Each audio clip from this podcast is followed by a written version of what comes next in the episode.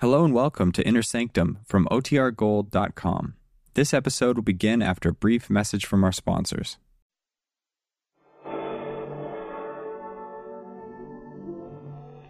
Good evening. Pre- Tonight, your Mystery Playhouse presents Inner Sanctum.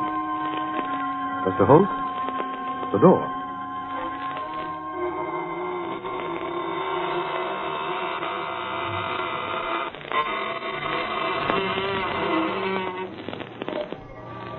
Good evening, friends of the Inner Sanctum. This is your host to welcome you through the squeaking door. Hmm, what's that? You're scared. Don't be frightened. Why, we've been beating our brains out to make things pleasant for you. Yes, take that fellow lying on the floor. Now, that's a nice guy, really solicitous. He put a bullet through his head because he didn't want you to be bored. hmm? Oh, you don't like that pretty lady hanging from the chandelier? Well, we'll fix that. We'll cut her down and nail her to the wall. Then she'll be a pin-up girl.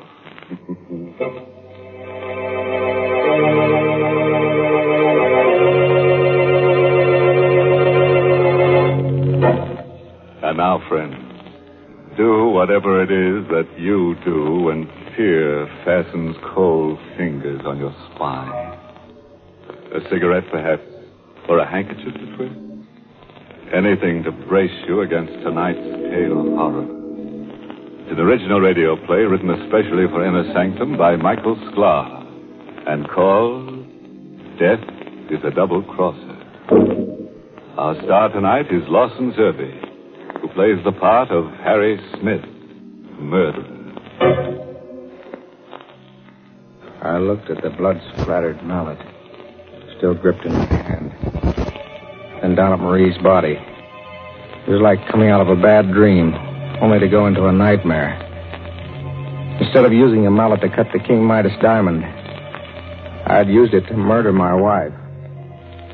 And the big diamond was still in the vise, still sparkling in the light of the work lamp, still tormenting me with the glow of its inner fires.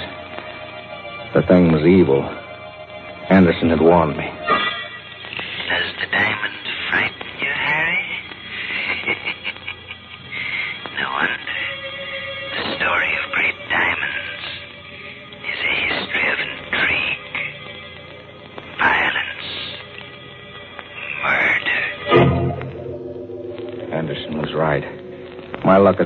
Bad ever since I came to his house. It was one of those old New York brownstones, big enough for several families, but only two people were living there when I came Anderson and my wife.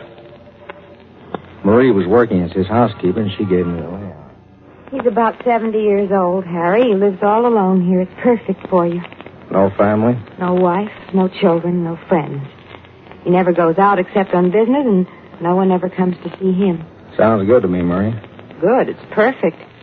I'll tell him you just got out of the army. He won't ask questions. He'll never find out you were in prison. What does he do for a living? He's a diamond cutter. A diamond cutter. You don't say. He was famous once. Diamonds. He doesn't cut little ones, Harry. Only the great big diamonds worth thousands of dollars.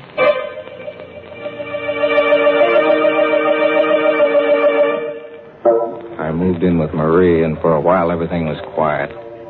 I didn't mind the quiet after that five year forgery rap in Sing Sing. Then one day the peace and quiet ended. I met old Anderson on the steps going down to the street. Good morning, Harry. Oh, hello, Mr. Anderson. Hey, you look all excited. Some good news come your way? I hope so, Harry. Of course, I can well afford to be idle, but it would be pleasant to work again. And it's nice to know that people still remember you. Is it a, a job? Wonderful job. If I get the assignment. I'm sure I'll get it. He couldn't give it to anyone else. Uh, a diamond? One of the largest diamonds in the world. The King Midas stone, discovered last year in the Kimberley Fields. Was purchased recently by Johnson, the multimillionaire. I'm on my way to his home to discuss the cutting. Well, good luck. I sure hope you get the job, Mr. Anderson.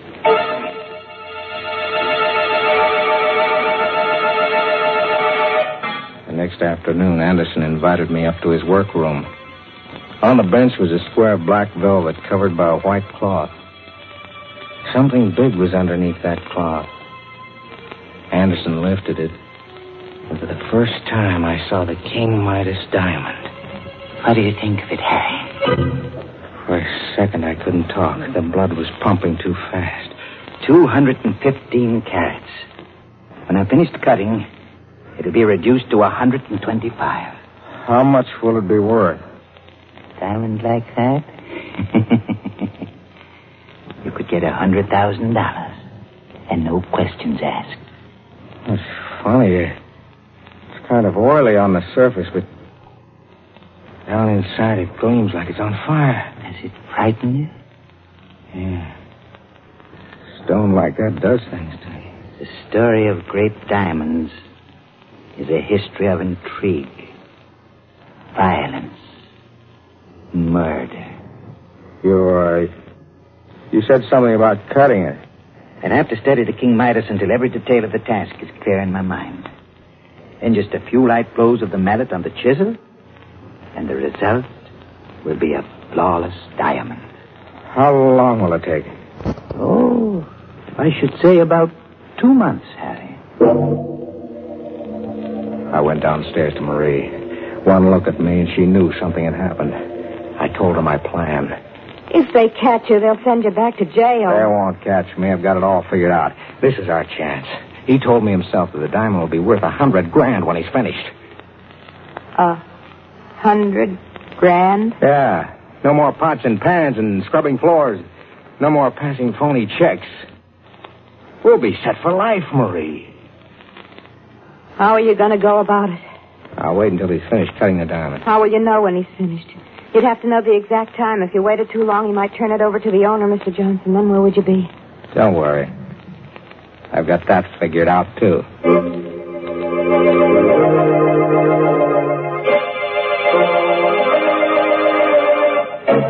So you want to become a diamond cutter, Harry? If you'll teach me the work, Mr. Anderson, I promise it won't be any bother. I, all I want to do is watch you while you go about cutting the King Midas. Diamond cutters aren't made overnight. It takes a great deal of time. I spent 50 years learning the craft. Oh, please, Mr. Anderson, you don't know what this means to me. Yeah? All right, Harry. I'll let you watch me as I work. That's how it began. Every day for two months, I went upstairs and watched Anderson as he studied the King Midas diamond. Cleavage must take place along planes parallel to the octahedron faces of the crystal. Step by step, he explained the job, how he would split it, where he would place the notches so that the diamond would split along the exact lines he wanted. He went over every detail again and again and again. Finally, he cut the notches for the splitting. Slowly, carefully. And then he, he placed the diamond in the vise. He got out the chisel and the mallet and placed them on the workbench. It was like a wedding ceremony. I was on fire. I couldn't wait. Just a few taps with the mallet, and it's done. Are you going to do it now? No, Harry. Tomorrow. Tomorrow. Tomorrow, tomorrow. He kept putting it off. Then I realized what it was. He was scared. He couldn't trust his unsteady hands. It hit me like a ton of brick. He was never going to cut that diamond. You're so smart. What are you going to do now? I'm going to cut the diamond myself. You? Yeah, me. I know how to do it. It's all set. There's nothing to it. But what about Anderson? We don't need Anderson anymore. You mean, Yeah. but that's murder. So it's murder. They'll never pin it on us. I've figured out a way to do it without leaving any trace behind. We went upstairs. Anderson was standing where I left him at the workbench. He was so lost in thought that he didn't hear us come in. He isn't looking. Get it over with. All right.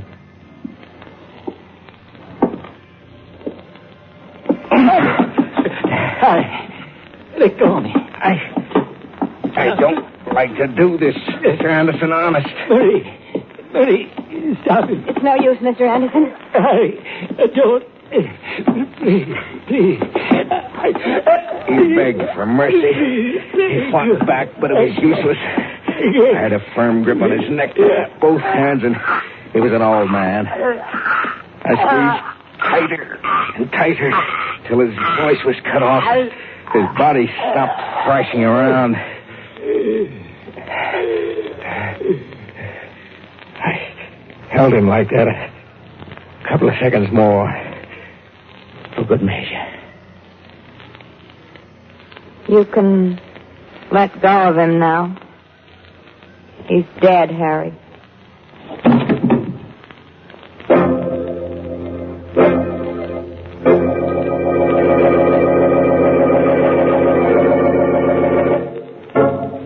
Dear, dear, dear. Imagine that. Cold blooded murder.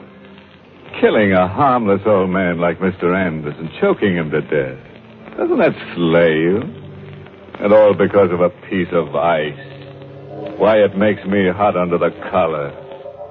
And that cool cucumber, Harry Smith. I'll bet he gets so hot that he'll burn before he's through.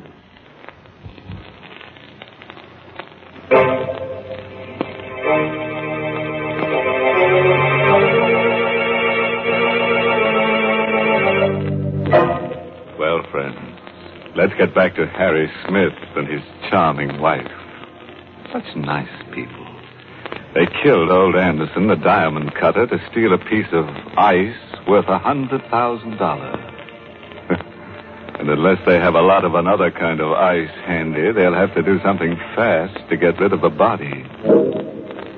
We carried Anderson's body down to the cellar and broke open the brick wall. Placing the old man's body behind it, we bricked it up again. Then we went through my plan. I wrote a suicide note. To whom it may concern, I, Olaf Anderson, because I failed in the task of cutting the King Midas diamond, have decided to take my life. When this note is found, I will be dead. It was easy for me, a professional forger, to fake the suicide note in Anderson's handwriting. I had him say he was going to end it all in the river and that he was taking the diamond with him to his death. And that night, Marie and I took a walk across the footpath over the Hudson River Bridge. When we reached the middle, uh, You got the suicide note in Anderson's overcoat pocket. yeah, No cars coming from either direction. Now's a good time to drop it. there. The cops will find the coat and figure that he took it off before he climbed the rail and jumped. All right. Come on, hurry. Let's get away from here. We went home. Marie telephoned police headquarters and asked for the Missing Persons Bureau. Hello? I want to report a missing person. It's the man I work for, Olaf Anderson. Yes, Anderson. I'm his housekeeper, and I'm worried because it's so late and he hasn't come home. My name? Mrs. Harry Smith. We went to bed. I guess we would hear from the police the next morning, and I was right.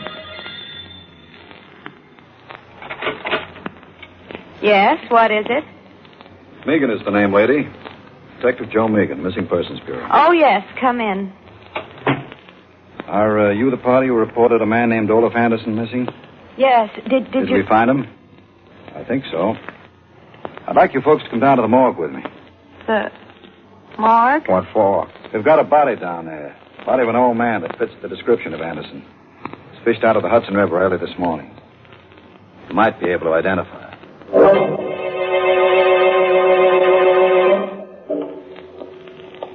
Here we are, folks. Before I lift the sheet on this slab, I ought to warn you. This stiff ain't exactly pretty. We can stand a little shock, Megan. Well, I just thought the lady. I'm all right.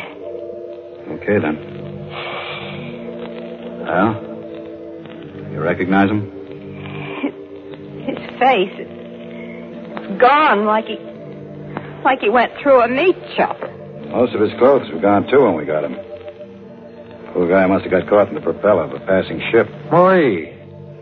It's Mr. Anderson. Harry. Don't you recognize the pants? They're from that old suit he always used to wear. Oh, yes. Yes, you're right. So you can identify him, eh? I'm sure that's Mr. Anderson. Well, I guess that closes the case. Suicide. Body recovered. And a great big hunk of diamond at the bottom of the Hudson River. Lucky break for us. We were in the clear, and the King Midas diamond was ours. We went back to the house. I took the diamond up to the workroom, and I placed it in a vise. I got out the mallet and the chisel.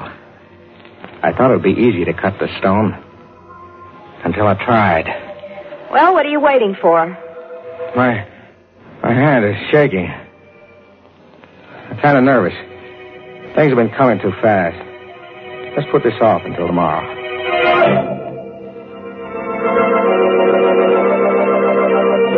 I know I said I'd do it tonight, but But what? I don't feel so well tonight, Marie. You're lying. How long are you going to keep this up? I take it easy. You said you knew how to do it. I, I do. Well, then cut it. For heaven's sakes, get it over with. Don't rush me. If I make a mistake, it'll cost us a hundred thousand dollars. You've been putting it off for three days now, Harry. First this and then that. There's always something. You've always got a reason for not cutting that diamond. Now listen, Marie, I've got to be careful. Knowing how to cut the diamond is one thing, doing it is another. You're scared. That's what's the matter with you. Don't say that. You're frightened. Look at your hands. See how they shake. Well, you can hardly hold the mallet and chisel. You're as bad as Anderson was. She was right. My hands were shaky, just like Anderson's before I killed him. I tried for control. I told myself the diamond was nothing but a chunk of carbon crystal. I I placed the chisel against the stone. I raised the mallet. But I couldn't bring it down. Now, what are you waiting for? I I don't know how hard to strike. A gentle blow. That's what you said Anderson told you. I I, I can't do it. You can't do it. Of course you can. Don't be a stupid fool. There's nothing to it. She went wild. She began to shake my arm and scream at me, but her voice seemed to come from a distance. I kept staring at that diamond as though I were hypnotized. My throat was dry as dust. and I was dizzy. Pinpoints of fire shot across my eyes. The diamond was doing things to me, and it was driving Marie crazy. Suddenly, I couldn't stand it. Her voice snapped something in my mind. You, you fool, you stupid idiot. Don't stand there like a silly fool. Shut up. Don't you dare shout at me. Shut up! I've had all I can take from you. Why, of all the nerve, you... Harry, put down that mallet. Stay away from me. I didn't mean those things I said. Take as much time as you like. Don't.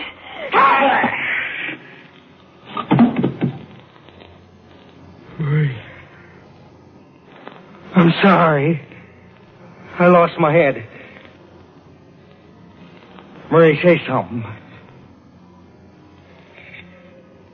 He's dead. I killed her.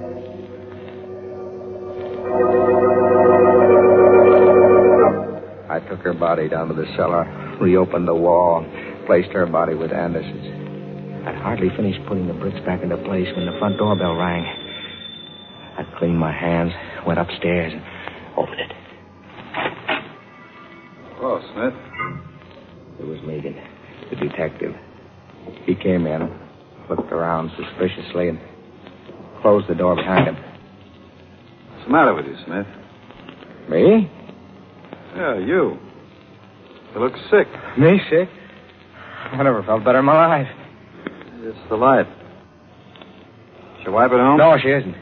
Expect her home soon? Why, no. No, she went to Baltimore to visit her mother. Left kind of suddenly, didn't she? What are you driving at, Megan? Take the chip off your shoulder. Nobody's picking on you. Yet. What do you mean? This Anderson suicide. You said the case is closed. It's closed until this morning. Now there's a couple of angles in the case that don't make sense. I'm not even sure that the old guy we pulled out of the river is Anderson. But I identified him. Sure you did. Yesterday, a guy named Keeler showed up at the morgue and swore that same body was his father. It must be Anderson. The suicide note. Suicide note said Anderson was killing himself because he made a mistake and ruined the King Midas diamond. Dad, don't you see? But Anderson never got the job of cutting that diamond. He what? Say that again. Anderson never was commissioned to cut the King Midas diamond. How do you like that? It can't be. He told me Look. himself. I got that information straight from the owner, Mr. Johnson. I don't believe it. Johnson was out of town until this morning. I got in touch with him, making a routine check on the facts. He told me he never commissioned Anderson to cut the stone. Said Anderson was too old and unreliable to be trusted with the job. But I saw the diamond. Saw it on Anderson's workbench. The diamond you saw must have been a phony. A diamond. Still upstairs in the workroom. Still waiting to be cut. I couldn't believe it was a phony. I wouldn't believe it. It had to be the King Midas. Megan was getting more and more suspicious. I had to act fast before he got down to the cellar and noticed the fresh plaster on the wall. I had to make sure about the diamond. I'd gone too far now to back out. Hit Megan on the head with an andiron. He was unconscious. I dragged his body into the closet and locked the door. Upstairs in the workroom, I grabbed up the chisel mallet. No time to think now, no time to be frightened. I had to know if that diamond was the King Midas. I put the edge of the chisel to one of the cleaving grooves and struck with the mallet. It chips like glass. Yeah. It is glass. Megan was right. I. I went through all this for nothing.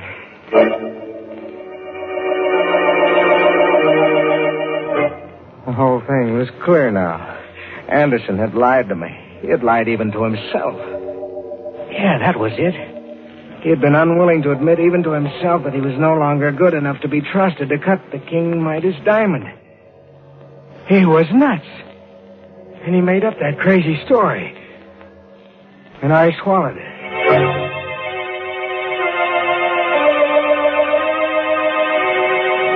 There was one thing left to do. I had to get away.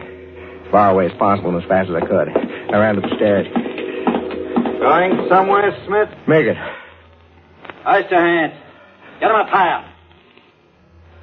Now, come on down here. That's close enough. How'd you get out of the closet? No trick at all to force that door when I recovered from the crack in the head you gave me. The sock did something for me, Smith. You know, it gave me a brand new angle on this case. A new angle? Yeah. How's this? You thought Anderson had the King Midas diamond. So you killed him for it and planted that phony suicide note on the bridge. You know, we almost fell for it. No, I... You killed Anderson. I wouldn't be at all surprised if you murdered your wife. and all for a phony five and ten cent store diamond.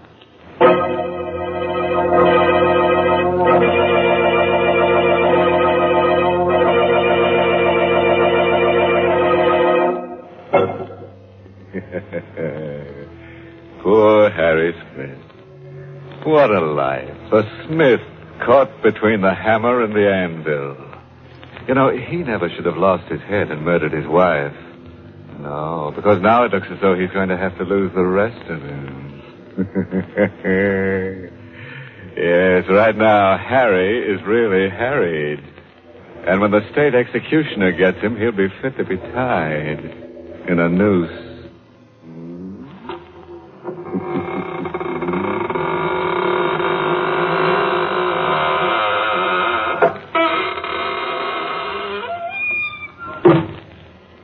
Thank you, Mr. Host, for an enjoyable performance in our Mystery Theater. This is Hunter Galloway saying good night. Sleep tight.